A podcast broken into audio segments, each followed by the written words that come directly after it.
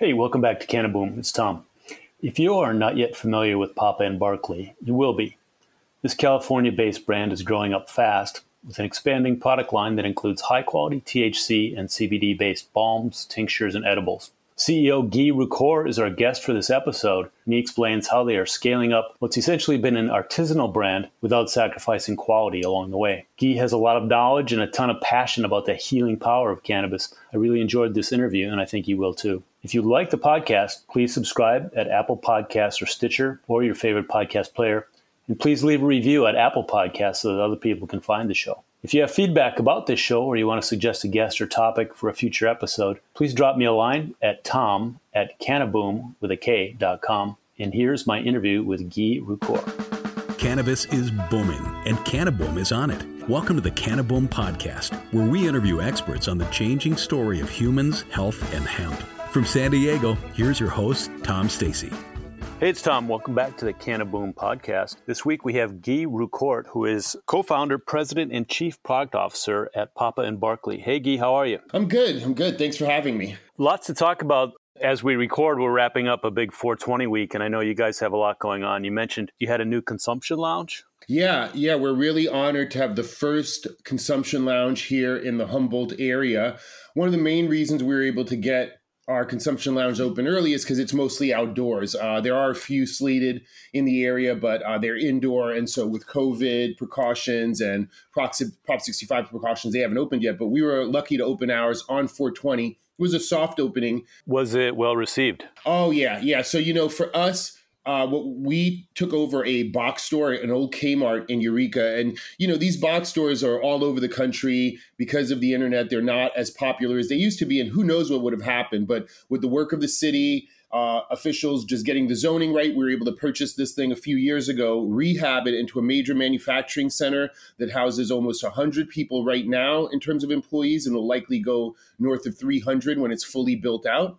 But the Sun Garden area, we could have tried to you know rehab that and make it you know clean enough to manufacture but it makes a much more beautiful dispensary area. We also added a spa in the back where you can get uh, airport like massages infused massages uh, to be clear. And then the whole outdoor garden area we converted into a restaurant with our food truck pick and leaf and an outdoor consumption lounge with what we call canna cabanas that are uh, you can reserve, sit. They have a fire pit. You can hang out. I think it'll be a place where business gets done in the Emerald Triangle because you know you go out to lunch for business all the time. Here you can come out to lunch, have a great meal, but also share in your cannabis products. Talk to your clients about your cannabis products and present them uh, at lunch like you would any other presentation in a in a typical business sense. So yeah, we're really honored to be able to not only bring this big box store back to life, but also bring uh, essentially what I think is going to be a community center. You know, that's the normalization of cannabis to us. Yeah. Well, that sounds fantastic. And what a great time to do it on 420 and as we come out of the pandemic. And boy, it almost sounds like you're uh, you're ready for cannabis tourism, that that could become a destination for people. 100%. And, you know, it's funny. I, I am encouraging everyone to keep it premium. We do have a, a new airline. I forget the name, but there are these $100 plane flights from Burbank on this new airline. And of course, there's still, you know, the United flights. Uh, but you know, I don't favor opening the 101 up. There's always talk about like expanding that. I think getting uh, behind the redwood curtain is difficult, but once you're here, it's very magical. Um, yeah, but we are hoping for a lot of tourism. Uh, it as it happens, the light that our dispensary activation is on is the first light for 100 miles on the 101 as you come north from Mendocino. Um, so it is kind of the gateway to the uh, Eureka Arcata area. Uh, yeah, look, and then I should also add that our partners at Social Nature have also purchased an old inn called the Scotia Inn, which was pretty historic during the Redwood Baron days, um, and is now being converted. And while I, we would never call it a bud and breakfast, it is geared towards normal, normalizing cannabis. You can bring your family, you can feel comfortable just like any other uh, rest, uh, you know, hotel. However, there will be designated areas for consuming cannabis the uh, cannabis concierge will be able to take delivery from local dispensaries of your cannabis goods. Um, those kinds of things are definitely uh, in the works for us. Boy, I look forward to getting up there. I have a brother who lives in Arcata, and uh, that's just a natural stop. So sure, um, you know, hit me up, come visit. So you said a couple times uh, normalizing cannabis. So I love that notion. How do you think we're doing on that? You know, um, it, it's baby steps. I have a lot of patience. I've been in the cannabis game for over 20 years. And so I've seen legislations pop up. And what got me into the game was, you know, 215 had been voted on. And, you know, as a young person, I was like, oh, well, if people voted, then the legislators have to act. Well, obviously, they don't have to act. They can do that in their own due time. Uh, so, you know, it's baby steps. I, I do have a little bit of patience, but it is happening.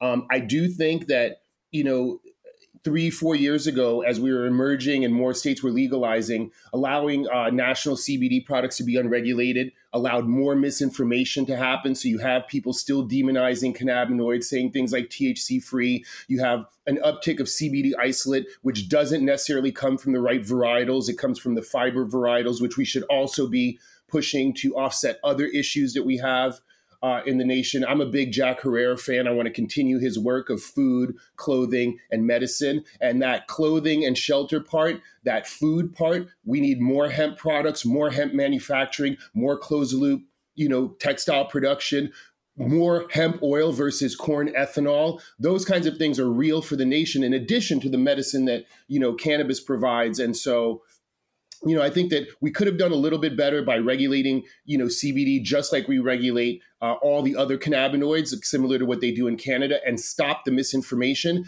And now, three years later, we're still undoing more misinformation due to this artificial separation of quote hemp CBD versus cannabis CBD, or you know, I dare say marijuana-based CBD.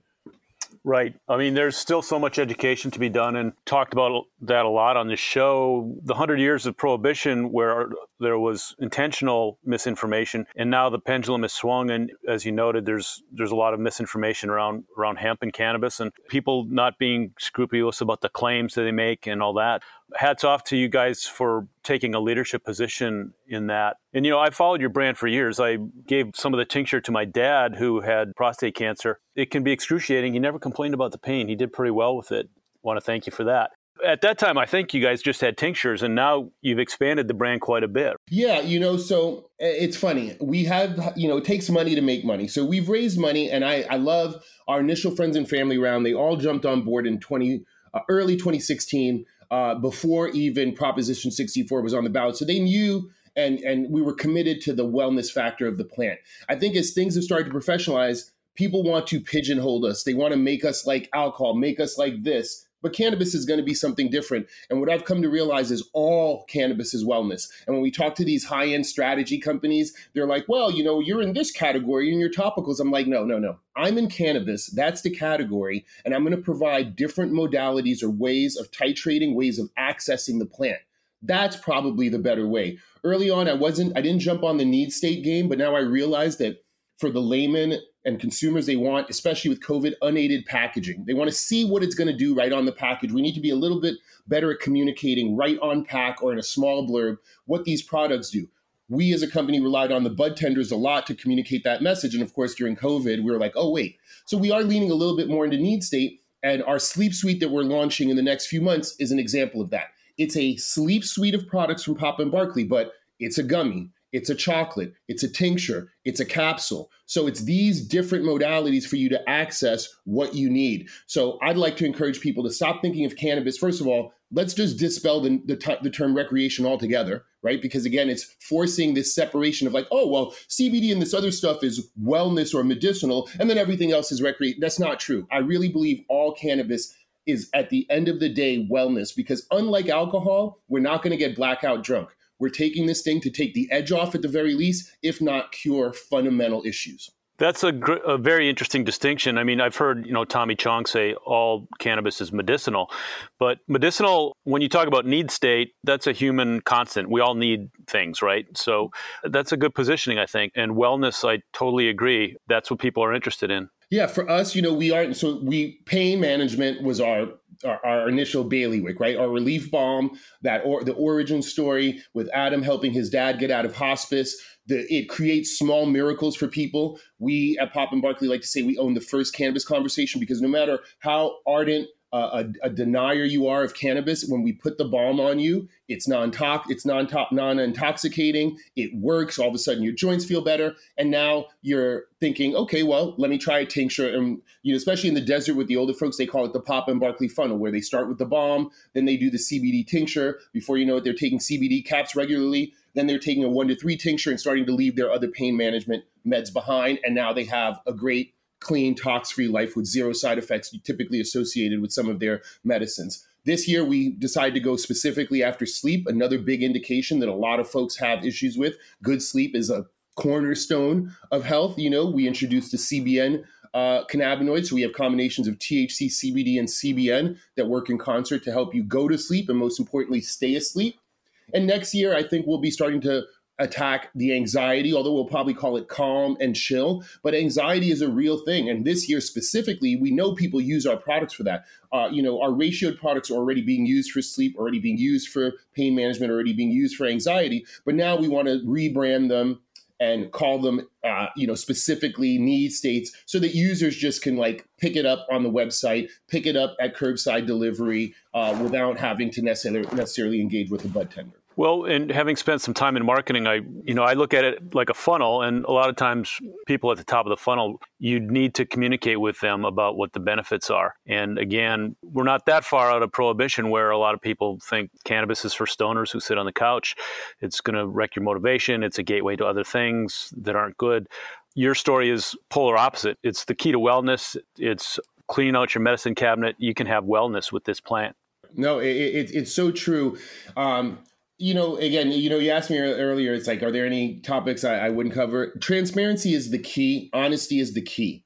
Okay. There are forces at work that have a vested capitalist interest to keep information a certain way. Alcohol is the gateway drug. I mean, I'm sorry. It's like I'm not a prohibitionist. I would never suggest that we prohibit alcohol, but I just want to be fair and honest. I've always said cannabis should be taxed and regulated like alcohol. It's it's it's it's interesting to me that handles of vodka are not childproof but yet the smallest cannabis products are childproof. I think they should be both childproof for the record. I think that alcohol should be as regulated as we are, not only for testing in terms of residual solvents, pesticides, but also the dispensing, because unlike cannabis, your life can be ruined by alcohol. There's mar- there's demonst- demonstrable evidence of that. More importantly, when it comes to this notion of wellness, it we all have stressful days. Our world is getting tighter, harder, more competitive, more stressful, more anxiety ridden. Most of us do need to come home and usually reach for something, whether it's food, whether it's alcohol, whether it's cannabis, to breathe out some of that stress. Well, of those three things, even including food, I think that uh, cannabis is probably the best suited right? You're not going to put on extra weight, which is going to affect your health. You're still going to be able to get up in the morning without a hangover and be able to be productive and earn for your family. Um, so just being honest and clear about what's what is what's needed. Yes, we've had 100 years of bad information and misprogramming, and we need to leave that behind. I call it cannabis shame. And words are powerful. Whenever I hear anybody, even remotely, trying to put cannabis in a bucket or push it over here to say, this is not wellness or this is something stonery or recreational, I have to clap back at that because we need to dispel that information, bar none, right? Because we live in a society where we over medicate people with things like Xanax, Valium, opiates. And it's not that I'm against those things. I'm just saying, let's be honest and clear about what's really hurting our nation and our kids because it's not cannabis. Well, and it's refreshing to see that in your messaging too. I remember looking at your site a few weeks ago, and one of the headlines was better days are here. Laugh harder, feel better, enjoy more. You don't see a lot of companies being that bold, but that's a great statement. Yeah, and, and I think it's a truthful one too. Again, I have no problem with the celebratory drink, right? But cannabis can be the same thing. You laugh more, feel better. You know, the fact is, CBD is an amazing compound. We know it wants to have a little bit of THC to help grease the lock. But when you start taking this as a regular, everyday vitamin and start lowering systemic inflammation throughout your body, you literally feel better. 20 somethings may not be able to access it, but you breach 35, you start taking CBD, you notice a marked difference in how your body works. And every decade further, we should be using it more. I have this hypothesis that before the uh, you know late 1800s we actually had much more cannabis in our diet simply because as a weed it was mixed into foodstuffs. It was available. It was clearly used as medicines and whatnot. And i think we were getting a lot more cannabinoids in our system on a regular basis. What that means to the ecs and the health of you know prior generations i'm not exactly sure. I'm not a medical doctor but i do think there's something there yeah, I've definitely talked about this with some doctors about the idea that this is a supplement, almost like a daily vitamin, just to improve the tone of your endocannabinoid system, get you firing on all cylinders. Yep, yep. You mentioned your products are solventless. Can you explain why that's important? Yeah, so this is a really, really good one. Solventless just means we don't use any solvents.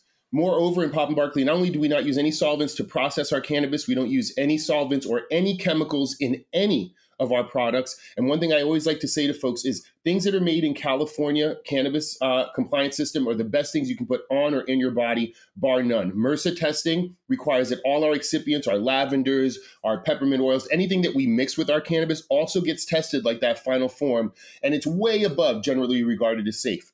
That being said, solventless as a term in cannabis means you did not extract the cannabis using any chemicals. So the reason why we like that is it, it, we want to set the levels, right? I don't have a problem with refined cannabis like these distillate products or even light hydrocarbon or CO2 products, but they are not as quality. On the wine side, for instance, you know that if you take a bunch of grapes and you process them and you make box wine, that that's different than a thousand dollar bottle wine. You know that cold press olive oil is going to be, uh, you know, much more expensive than light hydrocarbon extracted olive oil. In our industry, it's important that we start to set those levels and get that education out. Otherwise, folks will just race to the bottom, which is what we definitely see on the national CBD a race to the bottom where everything is just isolate. It's all about margin, and they've stepped away from plant based medicine. When you talk about solventless, you have to be plant based medicine because you will not be refining the, the plant using any chemicals. So it's going to be as close to a whole plant thing as possible. So we use several uh, extraction methods, and I'll explain them briefly uh, because they're that simple. The first is what we call lipid infusion. A lipid is a fat. MCT oil, coconut oil, um, you know, hemp seed oil, saf oil, whatever oil, grapeseed oil you want, right? You just take the flowers, you soak them in that oil. We have a proprietary heat and pressure system because we're not only just trying to get the cannabinoids and the terpenes, which naturally melt into the oil, but we're also trying to get some of that green uh, chlorophyll and plant fats and phytonutrients because we believe for our tinctures and our topicals, they make the difference. And the green color of our tinctures and our topicals are just that they are chlorophyll. And if you were to leave them in the sun, they would turn, they would, they would, they're still alive, right? They would turn blonde, they would uh, go away. So that's one version. The other version is we simply, the most ancient version of getting cannabis extracts, we dry sieve or kief, where we chill the flowers and then we shake them, and then this, these great little crystals come off. For those who don't know, the medicine only exists in the trichome head, and the trichome head is a little gland that the um, plant secretes to protect its leaves, which protect its seeds. So the plant is trying to protect itself but luckily, nature put in that protective mechanism these awesome little trichome glands that contain our cannabinoids and our uh, our terpenes. So in the kief, you have these crystals. You can use it just like that. You can also press it between two plates in a silk sock and get what we call as rosin, which is just the oil holding back any trichome heads and skins and stalks and whatnot. And then, so now we have the rosin, we have the kief, and we have the uh, we have the um, the lipid infusion. And those are the things that power all our all our products. Um, as a high end like Halo product, we have a sub brand called Papa Select, which two years running is not one just first, but second and third in a in a hash competition here in California known as the Emerald Cup. It's a blind competition, so winning two years in a row, sweeping the category definitely says I think that we know how to do it. But with that product, we wash it in ice water those fruits, those little trichome glands break off, and we gr- grab them in in what they call bubble bags, these little silk bags, and that process is, that product is used as a concentrate uh, for uh, aromatherapy or light vapor, light low temperature vaporization. So it's a little bit about our process, but it's all clean. It's all solventless. The only thing that touches your plant is pressure. The only thing that touches your product is water or a little bit of pressure. Um, and yeah. so we feel really proud about that because we think that while all the noise that's going on about making different products and you know delta 8 and all these you know isomers and isolated products what got us here is things that was grown in the garage and things that were made in grandma's kitchen. Simple formulations that work that people risk jail for. I want to make sure we understand that that we codify that and that we put that on the top shelf where it belongs because it's a lot harder to do these artisanal processes than it is to put it in a big waters machine get an isolate and just introduce that as a you know single source ingredient. Right. Some of the things you're describing are fairly labor intensive. As you mentioned, it's there's sort of a halo around that. Are you able to scale to the degree that you want, or are these more kind of a boutique level brand products? Well, yeah. So that's a great question, and yeah, we are going to get to be able to scale how we want. Do we have to do it ourselves? 100%. Uh, you know, shout out to Pure Pressure in Denver. There are some companies that are, you know, helping us scale solventless. It's going to be a little bit more hands-on. The extraction rates will never be that of light hydrocarbon or cryoethanol, but they don't need to be right? I mean, we often process our product and then resell it if there's any cannabinoids left. Like we're not about waste, no cannabinoid is left behind. If we can't process it solventlessly, that material can still be sold to a provider to extract what other cannabinoids are in there, right? So uh, yeah, we're scaling it. It is a little bit more difficult. I'm proud to say that with the lipid infusion, while other companies have started to make things that they want to sell us, we started designing what we call the mega infuser. It's a, like a little inside joke, but essentially it's a big pressure vessel. You know, I think it's about 50 gallons. Um, and you put your canvas material, your whatever oil of your choice in there, you cap it, and it has this great algorithm, and boom, you get this very concentrated uh, lipid infusion uh, so we are scaling it, you know, and we're, but we are building and creating devices ourselves to scale solventless. You know, I did an interview a few weeks ago with a guy who was doing like biosynthetic cannabinoids. Did you guys ever look at that stuff? Um, well, you said an interesting word there, synthetic. So it's a red flag for me. I can tell you, even Delta 8 as an isomer is something we won't be able to access because we're just not going to go, you know, the, the, the refining processes uh, needed to make certain products are just not really you know that i don't think they're in the cards for us some you know and again it's not that i'm against that that's for other people but we are trying to keep it simple for instance on the select side we're doing some gummies coming out um, and I want to do a strain specific gummy. To me, that doesn't mean just putting it on the pack or sourcing single source so it looks like that in Metrc. To me, it means you can taste it. And so, in a few months, you know, when you go to the store and you get our gar- gargoyle melonberry or our garlic juice select gummies, they will taste just like the flower that's next to them, and more importantly, just like the concentrate that's next to them, right? Because if you're really doing it right, you should be developing processes that keep the entire plant's terpene profile and cannabinoid profile as nature intended right to you. I, I, really think that for us, it's about this kind of farm to table, and we're going to be introducing formulated at the farm as a concept. So, our ratioed products, we're already working with farmers to just grow the ratio, grow it like that, right? We want to get into, let's say, like THCV. Well, we're going to find a THCV dominant strain and grow it, and that's where we'll extract it. Could we do that in the lab? Sure, but that's not that. There's a new way of creating medicine, and I think it starts at the farm. You know, there's a lot of innovation in this space, and I'm, I hear you saying you're going to be innovative, but within your own standards, which are going to be more about the natural plant. Yes, correct. Correct. That that that is exactly it. It's like this is plant-based medicine. What got us here is, you know, plants, like literally unrefined plants. As a, when I was younger, I do have a business in Colorado that is a light hydrocarbon business, right? So it's not that, and you can find, you know, if you dig deep, can find me justifying uh, the use of solvents and the ability for a scientist to extract those solvents and still give you a clean product. So I want to be clear that other processes are still coming to you clear. Like, you know, whether you use light hydrocarbon or ethanol or CO2, you still have to test for residual solvents and it has to be way above what is generally regarded as safe. So I, I don't have a problem with those things. I just think that there is an, uh, a cleaner way to do it. Well, and the plant itself is so versatile. I mean, what we've been talking about tinctures, gummies, balms, all the things you can do with the plant and all the different cannabinoids, there's no shortage of innovation you could do in a natural way. Yeah. Yeah. You know, and even the water solubility, we will be getting into the beverage game.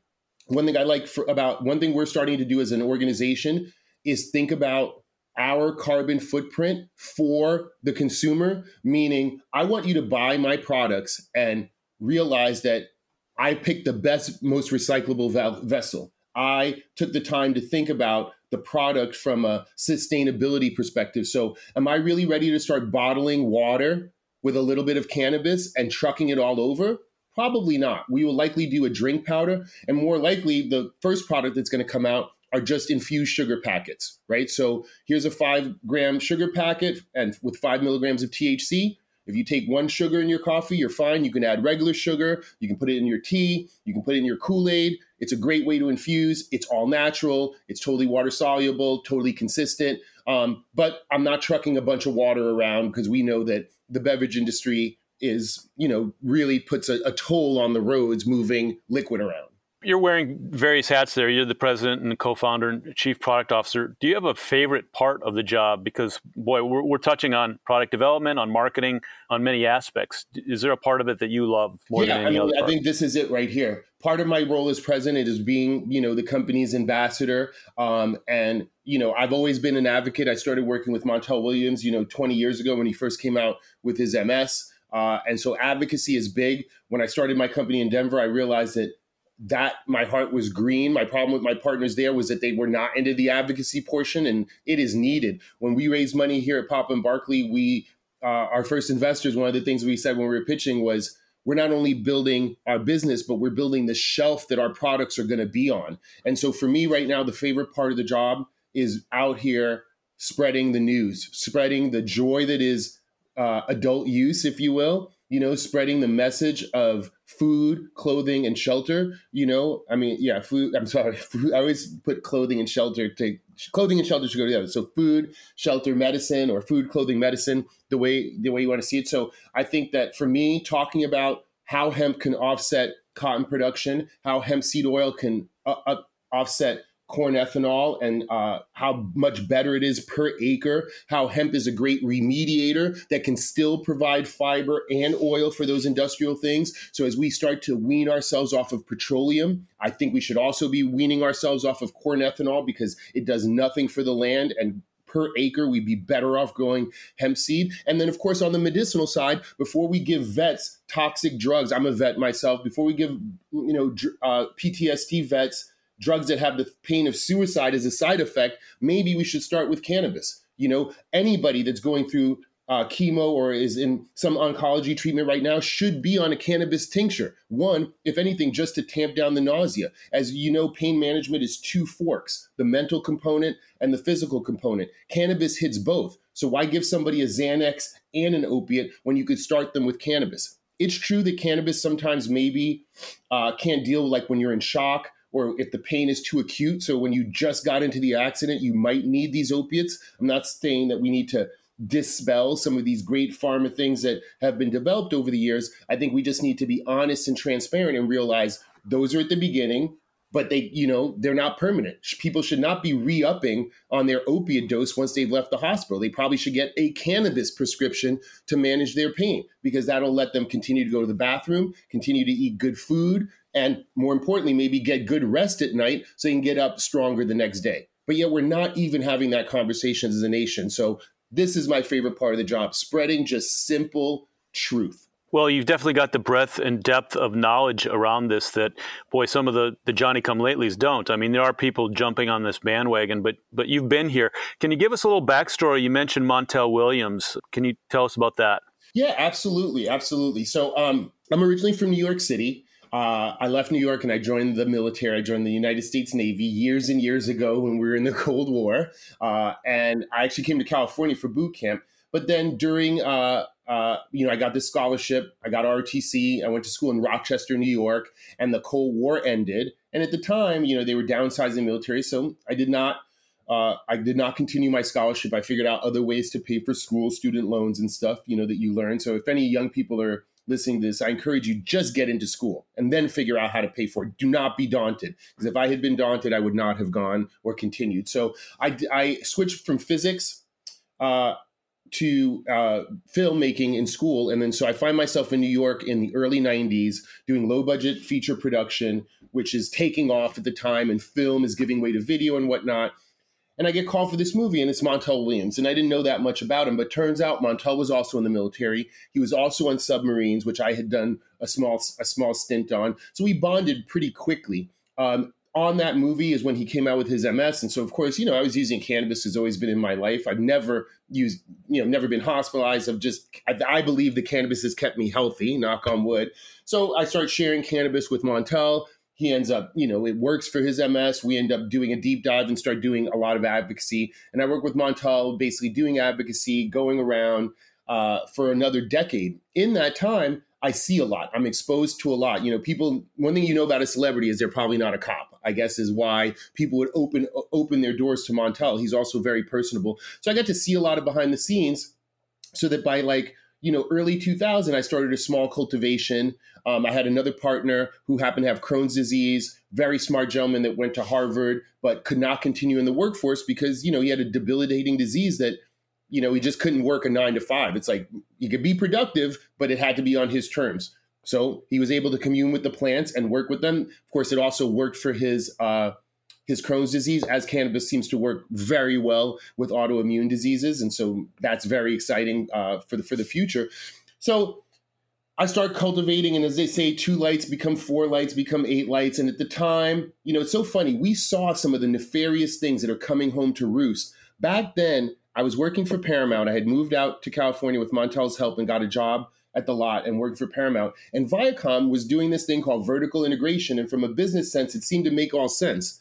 But we should have kind of known right there that we don't want all our media laddering up to one or two sources because that's when you get polarized misinformation. And I think we're paying for that as a nation now. But I kind of felt it, it was icky. And all of a sudden, my ladies are doing great. We were also doing those no doc loans back then. So all I had to do was show a pay stub and somebody would give me a loan and I could rent a house. And needless to say, I didn't intend to be an outlaw, but my belief after advocacy, after seeing people so helped, you know, going with Montel, we got to see like whether it was epilepsy patients, MS patients, Crohn's patients, cancer patients, really getting the benefit. And never mind vets. I mean, again, yeah, it's like it was so obvious to me that this was the right thing to do that there was no way that I could step back from it. And so, yeah, for a little bit, I became an outlaw and definitely was growing cannabis and you know supporting collectives in the Los Angeles area. Um, and around I think two, two you know 2009. 2010, uh, I saw my first electronic cigarette. And of course, I think like everybody else, the first thing I thought was like, oh, how do you put cannabis in there? And I figured that out. Um, help of some partners and, you know, started coming up with these early e-cig formulations, you know, sharing those with folks with Montel and stuff. And sure enough, the phone started to ring and people were like, how do we monetize this? And I was like, well, there's nothing happening in California. You know, uh, Proposition 19 had just failed. And they're like, what do you know about Colorado? I was like, not too much. But sure enough, by 2011, 2012, we had uh, taken over a distressed asset, which I would not do now, knowing what I know. Uh, I, I, kind of regret that. But a woman uh, had an operation called Twirling Hippie, which could not make the jump to compliance with all the payments and stuff like that. So we were able to get her grandfathered location for not a lot of money. But I took that location and converted it into one of the first light hydrocarbon labs in the city of Denver and started making vape pens. And back then it was just myself uh, with our company Neos and Open really making vape pens, right? Uh, and Open, of course, coming you know with Organa Brands and their great marketing even though I felt like I had a better product, they had a better book cover. So I started the learning of the business sides. And, you know, coming from the traditional market, we didn't brand at all on purpose. And now it's all about branding. It's all about that book cover. And so, yeah. And then finally, you know, I met Adam uh, through friend here, which is maybe a story for another day. And, uh, and um, yeah, you know, I got, you know, one thing I saw in Adam and our original investors that I was looking for was this green heart, this this this need to elevate cannabis, to normalize cannabis, you know, to let go of cannabis shame, to advocate for it above and beyond just our business, right? Um, and so one of the values that we also put forth early on was quality over margin. You know, that makes investors tremble a little bit, but I do think it's the way of the future. I think, especially with this millennial generation, they are looking under the hood of companies. You know, I, you know, shout out to Ben and Jerry's. It's like companies, if corporations are going to be people, then we need to look at them as people and hold them accountable for what they say and sometimes what they don't say. Well said. You're, you're an OG. You went from the military to the movies and into the business. So um, that's a good summary. um, I want to talk too about the the social justice piece of this. I mean, we are evolving as a nation. Obviously, we all know cannabis has been used as it's never killed anybody except in in drug raids, and it's been used as a way to incarcerate people, ruin their lives, and to further a racist narrative. Where do you see us on that spectrum? Are we making the progress we need to make? Yeah, you know, unfortunately, we are not making progress, and so you know, I told you I grew up in New York City. I grew up in Manhattan, a lot on the Lower East Side. I'm really honored to have grown up punk rock and in that whole movement. And songs of my youth are still so relevant today, and that that that's what makes me sad. Like I I grew up when we put this stuff on the table. Reagan Youth put this on the table. We these problems have been here too long, and I am ashamed that for a part of my adult life, I just kind of closed my eyes to it and just was like, even through the George Bush years, I was just like, we are getting better. I just had to believe that we are getting better. But in the last four years, seeing the rise of fascism, not only here in our country, but around the world, something is wrong. And, and, I, and, and, and it bothers me. And I do think that cannabis is the answer, by the way. And maybe that's another a story for another time. But I don't believe we're making progress. And while I really appreciate the verdict, that is just the tip of the iceberg. Okay, it, it, we have the system. Unfortunately, to quote Trevor Noah, the system is working as intended. It was designed. It is designed to keep people, poor people, in check. Not just people of color, but poor people. As it turns out, our immigrants, our minorities tend to be poor. Women getting, you know, 80 cents on the dollar, and in some cases, not even really being allowed access to work. Parents and and and and, and guardians thinking about women's education not being as much as their sons. Like we have these broken things in our system that create these marginalized communities that the police are enforcing to keep where they are. They are supposed to keep poor and marginalized communities in their place. And unfortunately, I think it's working. And I think the war on drugs was another way to separate that. If you have enough money to make bail, enough money to get a lawyer, you walk. If you don't, you go to jail, or at the very least, we can deny you federal funding. I find myself so blessed. I, in college, like everybody else, I was out, you know, especially right out of the service. I knew some people that were growing. I had seen cannabis. And yeah, I remember one time getting pulled over. I had cannabis in my pocket. If that gentleman had pulled me out of the car and found it, even if he had done the right thing and just given me the citation, that would have dropped my Pell Grant, my student loans, and I would have been out of school the next day, right? That's what's happening, keeping people in their place. So yeah, I you know, I won't use any words like you know, any triggering words, but we do need to address our system of policing because it is not broken. It's working as intended. So maybe we need to fix it with a different intention. Um, and yeah, and sadly, to answer the question directly, no, we have not made any progress. In my short 50 years here, I'm saddened by the just absolute lack of progress because when I was young, it was a big deal then. And it feels like for my, I have a 24 year old and a 12 year old, it's still a big deal for them. So, yeah, we need to get to the business of making change. Do you see any optimism in, uh, you know, state by state, the legalization wave just continues to grow, and there is more pressure at the federal level. You know, once those laws are changed, then the police have a different imperative. If they get a whiff of cannabis, or they say they get a whiff of cannabis, they don't have the license to knock the door down and, and pull you out of the car.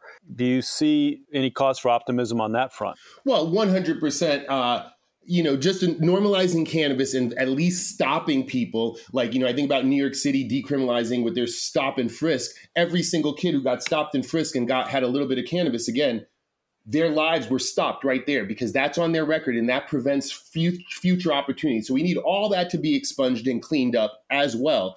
But I'll share a quick story for your listeners. Shout out to CHP because maybe there's some education happening. This was a few years ago, totally my fault I was going to pick up lunch for the folks. Uh, this is when we still were based in, in Los Angeles. I get on the two freeway.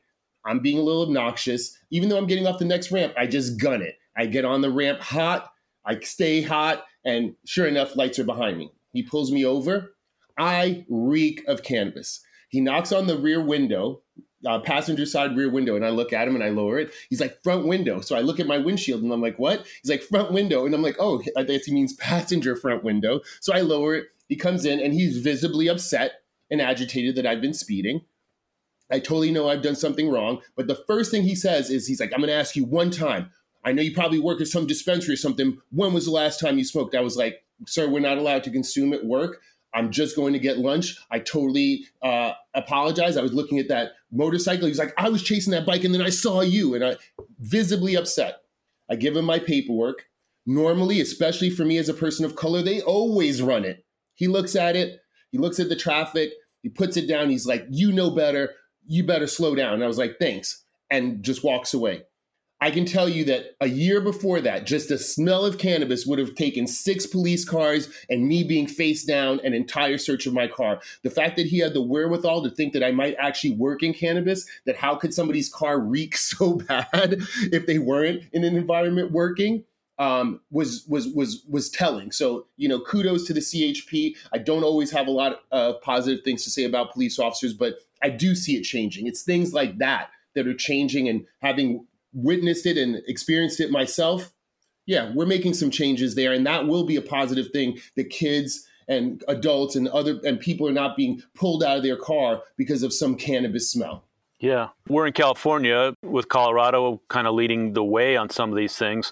Back to business, you guys are national with your CBD products in California only with the THC? Yeah, so uh, one thing I'd like to note is our CBD products on the national side are tested in the California Metrc system. It's very important to us that it's the same product. Our most popular product in California and the national side are the same product. Our 30 to 1 tincture and our CBD tincture on the national side, they both have that trace amount of THC. They all come from the varietal. Luckily for us, while, Colorado, uh, while California was a little bit late with their hemp bill, and that's starting to work its way out, Oregon, Colorado, and Vermont specifically um, had tons of great real flowers. Yes, the feds want to call it hemp because it has less than 0.3% THC, but these are smokable, awesome cannabis, uh, CBD rich flowers, and we use them in the same lipid infusion process, same keefing process. So all our national products mirror our California products, with the exception that they just happen to be CBD rich and have that uh, less than 0.3% threshold that the feds require for quote unquote hemp based products. That's important. Do you see yourself as uh, prohibition lifts in some other states? Do you see the THC side of your business expanding beyond California? Well, 100%. And the only reason why we haven't done it yet is I'll say very candidly, these MSOs out here need to get back in the right game of wellness. There's a lot of big moneyed companies that call themselves multi state operators. And you'll look that a lot of these multi state operators don't operate in California because in California, we have cultural heart and cannabis legacy and will not tolerate the whitewashing of cannabis. But what I see happening in Florida, what I see happening in Illinois, what I see happening in Oklahoma, and definitely let's go back to Florida. Like there's one company there, we don't need to mention names, that have boxed people out, own some 65%, and are not even really putting out great products, right? That doesn't seem like capitalism to me. So it's like, which is it, Florida? So yeah, we will be national for sure. We're doing it the right way. Um, and so, yeah, we have not found that right MSO or multi-state operator or you know the right licensing agreements. We wanted to make sure that the brand and the brand's integrity and identity were solid. And while I want to provide safe access because that's always been the mission to as many people and as possible, right now we're doing it just with these CBD-rich products. Eventually, I do hope that we can provide our full suite to everybody, not only in the nation but the world. And arguably, if it was up to me, with the appellation and everything all our goods would be produced here in Humboldt or maybe the Emerald Triangle, right here in the Pacific Northwest, for the entire nation and, of course, eventually the entire world. That's our future plan. You know, we have the buildings, we're building the crew. And so one day, I know it won't take, it'll take a while. I mean, I'm a good student of alcohol prohibition. It's like, even if the feds do legalize, it won't be like interstate commerce happens overnight. You know, all those things will be individual as the states work out their deals. But I do hope that, let's say in 10 years, that we're making all our products here in Humboldt and they're being trucked through the nation you know, with the same quality, and then of course being exported to the world so that everybody can partake in these great products. That's a big vision, and as you said earlier, baby steps, so one step at a time. yeah. Guy, what is your favorite cannabis product? Um, that's a great question. Um, I would think so. Okay, my my favorite cannabis product is my CBD capsules because if I had to give everything up, I would want to keep taking those because they definitely uh, you know, they keep me right. You know, I'm like I said, I'm almost 50. I'll be 50 in November. So CBD things. Now, in terms of like products that I like, you know, we recently released a Cannagar with in collaboration with El Blunto. So our Papa Select infused Cannagars, that's luxury. Like pre rolls, you know, are not, you know, they're convenient, but they're not. They're it's like cigarettes. You know, there's not magazines about cigarettes, but Cannagars, yeah, there are levels to it. You know, shout out to OR Cannagar in Oregon that does the rose petals. Wolf Mountain Organics here in Humboldt, and of course El Blunto and Albert Ironstone. Those guys are doing great, smooth, clearly whole flower. At El Blunto, they use a coarse grind, so you can look at the tip of the Cannagar and it's buds. It's not. Tr- it's definitely not trim because they're not. It's not ground. It's clearly coarse ground uh, flowers, right? So that's awesome. And then uh, on the service side, I you know cannabis infused massages are next level, right? While not psychoactive, there is a a warm feeling. I like to describe it as like when you come out of the shower and you get a towel right out of the dryer, that feeling of a warm hug. When you get a cannabis infused massage, a THC infused massage specifically, it is next level. Uh, and so I, I, really appreciate that service now that is becoming available at our spa. And then, of course, you know, we have a lot of providers here in Humboldt that you can bring your THC balm to our massage oil, and they'll and they'll use that. Um, and then lastly, I would say from a service perspective, a secondary service perspective, like alcohol, you can make a drink at home. When you go to a bar and a bud tender makes it for you, it seems a little bit more special. I love having joints or cannagars rolled for me, right? So definitely at our dispensary, there will be uh, this notion that you can buy flowers and have somebody roll it for you before you consume. And then I also like being served dabs. While uh, you know, my Puffco is pretty easy to use. I do like when a traditional rig is is created, the temperature is perfect. You know, the the hash is pressed into a nice flag and presented to me just to inhale or breathe in that aromatherapy. Uh, I do. Those are all these new services that uh, that I'm getting into. So I, I, wish it could just be one, but I mean, if it is going to be one, like if everything was taken away, I would be like, please leave me my CBD caps. that all sounds next level. I mean, I, I can't wait to get a THC massage. Wow. Yeah. Is there anything we haven't covered that we should?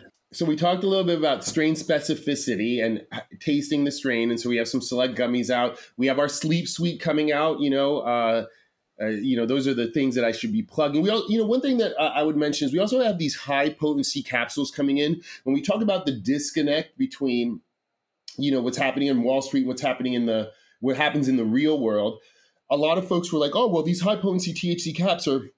for recreational use and or, or, or hinting at some sort of abuse and it's very hard for the uninitiated to get out of their head that cannabis is not about abuse it is very hard to abuse abuse or become a cannabis addict. That ultimate notion of a stoner that's couch locked there, that is an extreme case that is not really true. It's a meme that was foisted on us, right? And so high THC caps, what we've realized is those are for patients. I can tell you, people like Montel that have active MS or my partner who had Crohn's, they need hundreds of milligrams regularly during the day. That's how they keep themselves off of uh, these analgesics, right? I have a friend uh, in my gym and back in LA, horse trainer, you know, older woman, trains horses, trains young people on horses, told me she was eating eight Advil a day.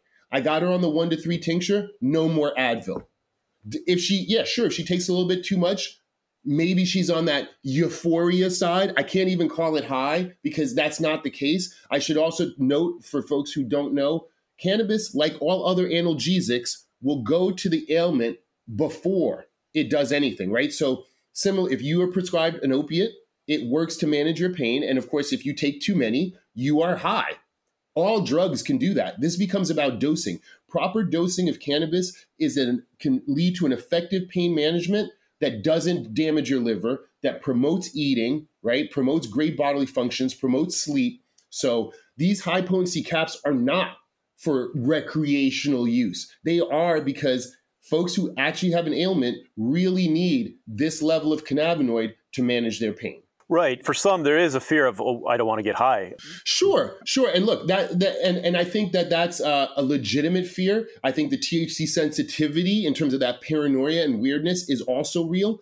But like everything, it's all about starting slow, understanding and listening to your body. And if you went to a traditional Western doctor, they would prescribe you medicine. You would try it, and if it worked, if anything weird happened, you'd call your doctor and they'd redo it. Or in two weeks, you'd report in. Well, cannabis is the same way. You have to lean into it even more. One of the things we say about cannabis is it's personalized medicine. It is, we are not in the business of giving you a pill and saying you're cured. We're in the business of saying, here's this plant with much, with zero downside compared to pharma, like zero downside. Yes, even if you have THC sensitivity, you might get the heart palpitations, you might get a little bit of the paranoia, but that's it. In most cases, the minute you're aware and made aware of that or made to feel comfortable, it goes away. And in, in some cases, you have the THC sensitivity, you decide to go to the hospital, and literally the minute you're in the waiting room, you start to feel better because you feel safe. It's really that simple when it comes to THC sensitivity.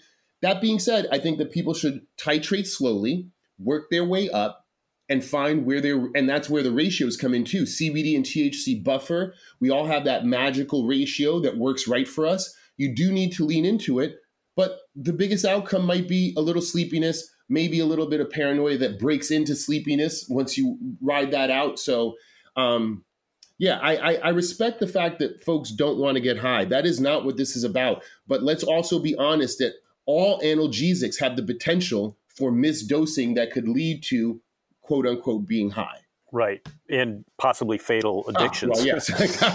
that part. I want to ask you something about you mentioned the sleep suite and so that includes gummies, tinctures, capsules. Is the idea to sample each and, and find what works best for you, or what's going on there? Yeah, that's right. That that is exactly right. You know, so one thing we've started to realize is people's metabolisms are different. How they process sugars and fats are different. Um, needs are different. Um, so, for instance, it, the chocolate, because of the high fat content, for some folks it takes way too long to onset, and for other folks it it burns quicker. The gummies, same thing. Some people, it burns quick because of the sugar content. For some people, not so much, right? Um, tinctures, you can do submucosally, right? Or I think we're actually going to be using a spray bottle. Uh, so I apologize. It'll be a sleep spray that'll atomize the tincture so that it mist into your uh, mouth so that it's being absorbed mucosally so that you get a more rapid onset.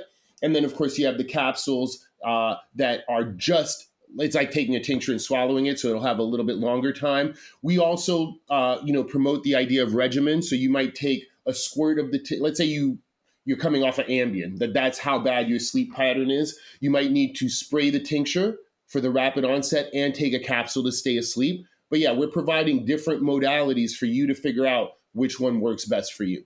That makes a lot of sense. I mean, I say it almost every show, no matter who I'm talking to. With cannabis, there's a test and learn dynamic where you can't say one thing is true for, for everybody. As you mentioned, we've got different genetics, set and setting are going to matter. So it makes a lot of sense to give people that choice. Yeah. Guy, I want to thank you for taking the time. I know you're super busy, but man, uh, you are a great advocate for the plant and all its uses. And I know that the listeners are going to really enjoy this episode. Awesome. Well, thanks for having me again. You know, it is my favorite part of the gig is just spreading that truth. Because, uh, yeah, it just, it, you know, they say in advertising that it takes six touches. So I guess every person who listens to me has to hear me six times before it sinks in, and I'm up to the task. well, well, thank you so much for being our guest. Good luck up there. All right. Thanks. I appreciate it, Tom. You've been listening to the Cannaboom Podcast with host Tom Stacy. If you like the show and want to know more, please check us out at cannaboom with a K.com. And please leave us a review at Apple Podcasts or wherever you listen. See you next week.